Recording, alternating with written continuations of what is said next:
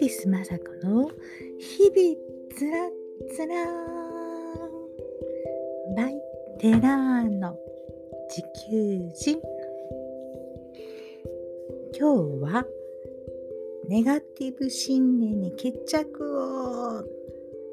そんなんは無理ということです。えーなんか Facebook かな？何かで、ね、ネガティブ信念に決着をとかって 書いてある言葉を見てすぐにそんなんは無理と言ってました。大体そういうことがそういう感情がないネガティブとか言われてる言葉がないとその一例思考は働かないですよって前回にもお話ししていましたようにうんポジティブとネガティブっていう言葉を2つに分けちゃうからおかしくななってきたんだと思います。うん、そのそういう感情はとても必要な感情なのでそれはネガティブ信念に決着をなんていうのはもう無理なことです。はい、人間が生きていく上で脳はその、えー、と危険だとか怖いとかそういう気持ちがあの出てきてこそ避けられるわけですからね。うんえー、まあ体の研究とか、えー、いろんな研究が進んできてそのうつ病も脳の栄養不足だとか脳の、えー、ある場所に炎症が起きてきた起きているっていうこととか言われてきていますので、まあ、あのどんどん、えー、変わっていくだろうと思います。えー、脳からの信号が働かないとか体からの信号が脳に伝わらないとか、まあ、いろいろあの解明されてきていますのであと自分の感情がわからないとかっていう人もいるっていうふうにあの言われ出してきてますけどもまあ研究が進んでいるっていうことですよね。あの自分の感情がわからないっていうのはアレキシサイミアとか、えー、なんだっけ、アレキシサイミア、質感情症とかね、えー、厚生労働省のあのホームページには、自分の感情、情動への気づきや、その感情の言語化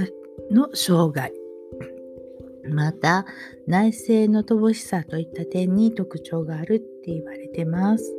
えー、近年では衝動性や共感能力の欠如などストレス対処や対人関係をめぐる問題との関連が研究されています。えー、数感情症という言葉からは感情が失われた病気をイメージしてしまいそうですが、それは正しくないですと。えー、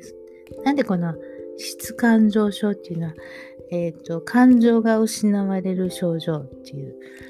あの漢字にしたらそうやって書かれてるんですけれどもあのハーバード大学のマサチューセッツ総合病院とかであの心身症とか言われてる方の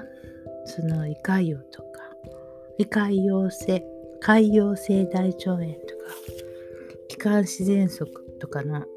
治療をしていた時にあの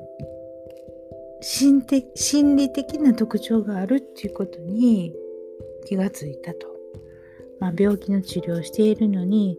感情的な心理的な特徴があるっていうことに気がついてあの調べていくとそのあまり正気が感じられないとか葛藤状況とかフラストレーションがたまる状況ででは内省したり困難に上手に対処したりできなくってむしろそういうあのフラストレーションとかこう葛藤したり自分の気持ちを内省したりっていうことをむしろ避けていくような行動に走っているっていうことが分かったっていうんですよね。うん、であの自分の感情を表現する言葉を見つけることができないっていうそういう状態の人が見受けられるっていうことでその質感上昇っていう言葉が出てきたらしいですね。えー、不安や恐怖あるいは喜びといった喜怒哀楽浄土エモーションって呼ばれている怒ると顔が真っ赤になったり恐怖に襲われ不安になると心臓がドキドキしたり上ずったりそういう情動が体の変化と直結して自律神経の変化とか表情とか声の変化という体の状態にと一致していると、えー、情動の変化は私たちの主観的な気持ち感情、えー、フィーリングっていう変化にも結びついていると、えー、自分が腹が立っているとかとっても怖い思いしたとかそういう感情に気がついて言葉をあの普通の人は言うけれどもそのししあの心身症の患者さんたちはそれを言葉にしてももう言えない状態になっていると。だからその感情と体、えー、健康維持っていうことにがやっぱり大切だと書かれているんですけれどもまあ体が先か脳が先かっていうことですね。脳からの脳から体に伝わるトップダウン。体から脳に行くボトムアップ。それがどっちが先かって言ったらそこまではまだ分かってないですよね。うん。まあトップダウンにするにしてもボトムアップにするにしても神経とかが伝えてるわけですしそのやっぱり首の首が悪かったりしたらこの自律神経が、えー、頭の中にこうグッと入っているこのえー、首の第一関節ぐらいのところに、えー、自律神経の塊みたいなのがあるらしいんですけれどもやっぱりそこがむくんでいたりということになればそのトップダウンとかボトムアップっていうその信号がうまく伝えられないこともあったりするみたいですよね。でその胃腸が悪かったり炎症が起きていたりすると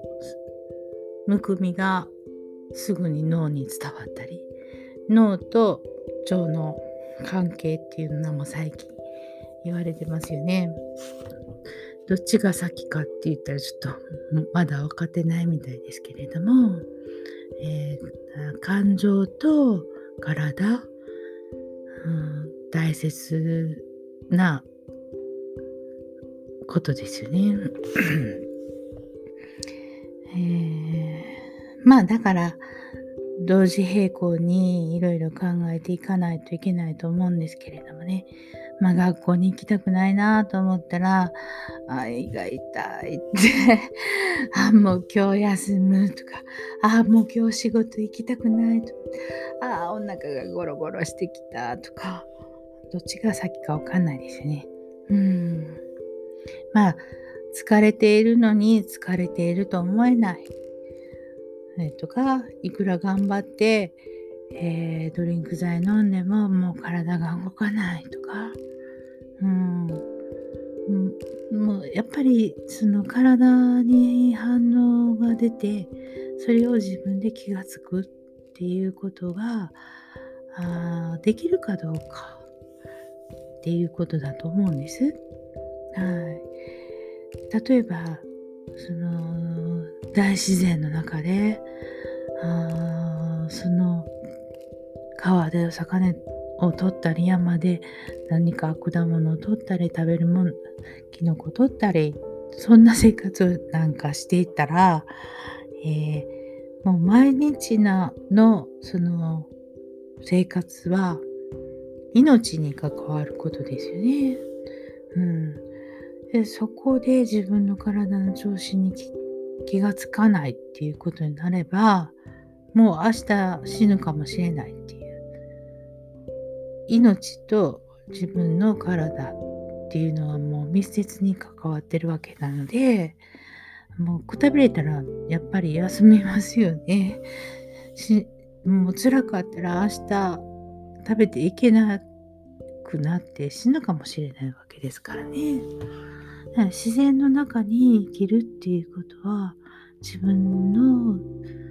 あ体の状態精神状態っていうことを考えられる時間を過ごせるっていうことなのかもしれないですね。うん、目の前にライオンが現れたらもう逃げるか戦うか ですものね。うんそういうことを考えてみた時に、え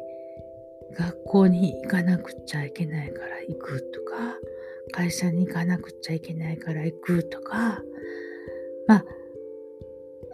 そういうことでまあいろんなことをの勉強なんですけどあの人生の勉強なので一生懸命にするっていうことも大事なのですけれども最近はまあ一息つくのにタバコを吸っているとサボっとるとか 言われるわけですよね。うん、あのということはその対自然私じゃなくて人の中の私なんですよねきっと。きっとっていうかそうですよね。平均する人たちがいてその人たちと比べる自分っていうものが常にあるんですね。まああの親からも親からも学校からもその違うことをしているとあ注意されたり反省させられたりするわけなので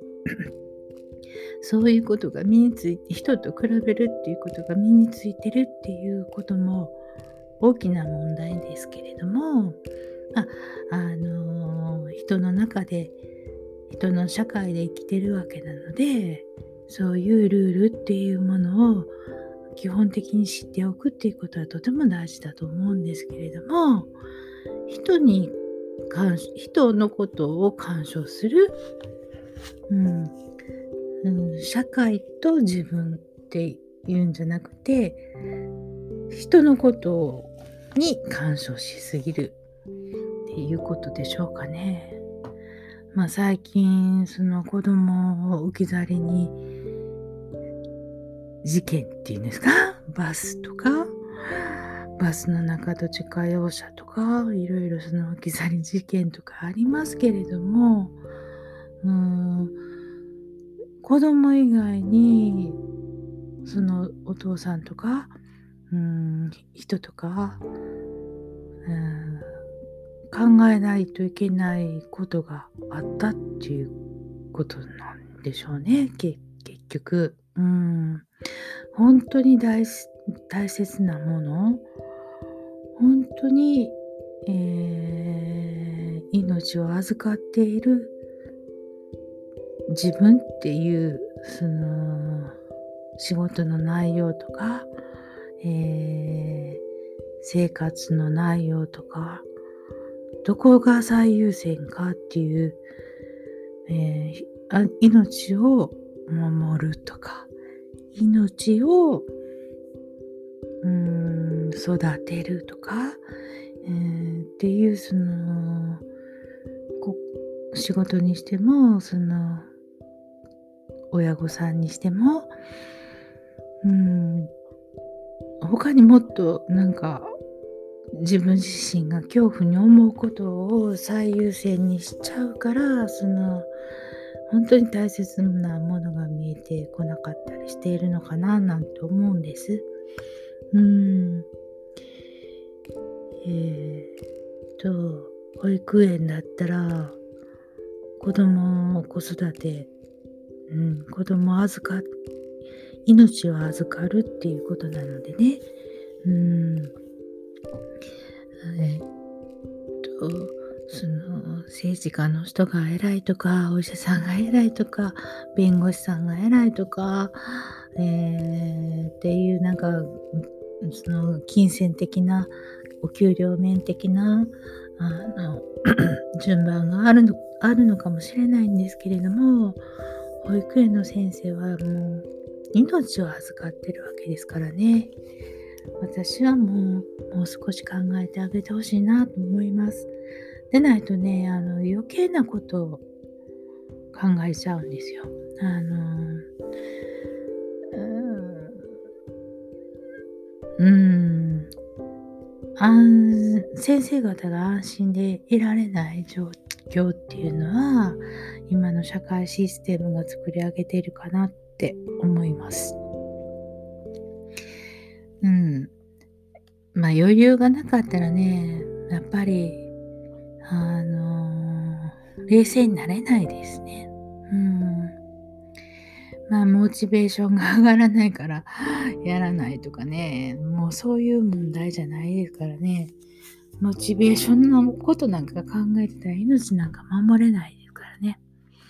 いや、でも動かないといけないし、うん。守るべきものは命なので、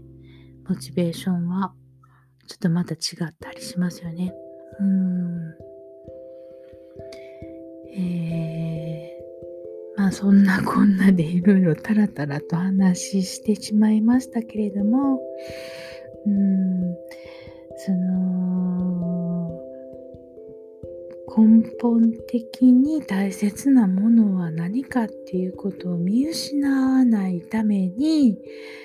そのやるべきことは一体何なのか。自分が、ま、守るべきものは何なのか。自分の大切にしている人は誰なのか？あなたは人のた人の、うん、意見を聞いて動きますか？っていうことですよね。人と比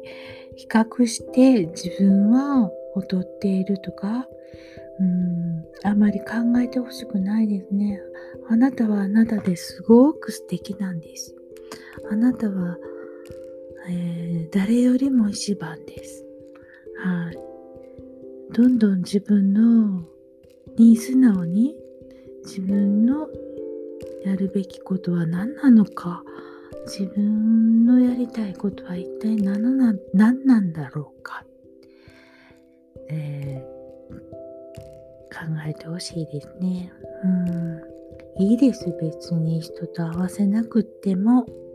大丈夫？うんあもうちょっとぐらいサボるのもいいです。人が言うサボるですよ。うん、もう今日休むって言ってちょっと休んでもいいと思います。はい。もうあのなんかうーん小学校とか中学校でなりたい職業が会社員がになりたいとかっていうのが1位らしいですけれども、うん、そういうそれもどういうところから来るのかななんて思ったりもします。まあ、とにかく自分の体の話を聞けるようになってね。まあ、そういうことも詳しくまた話していきたいと思います。今日はこの辺でありがとうございました。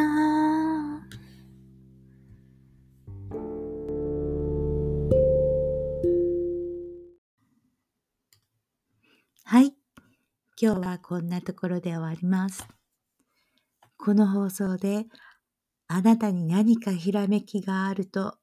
嬉しいな。そして何かしらひらめきがあったら、そちらこちらフォローしていただければもっと嬉しいです。素敵な日々になりますようにお祈りしていますね。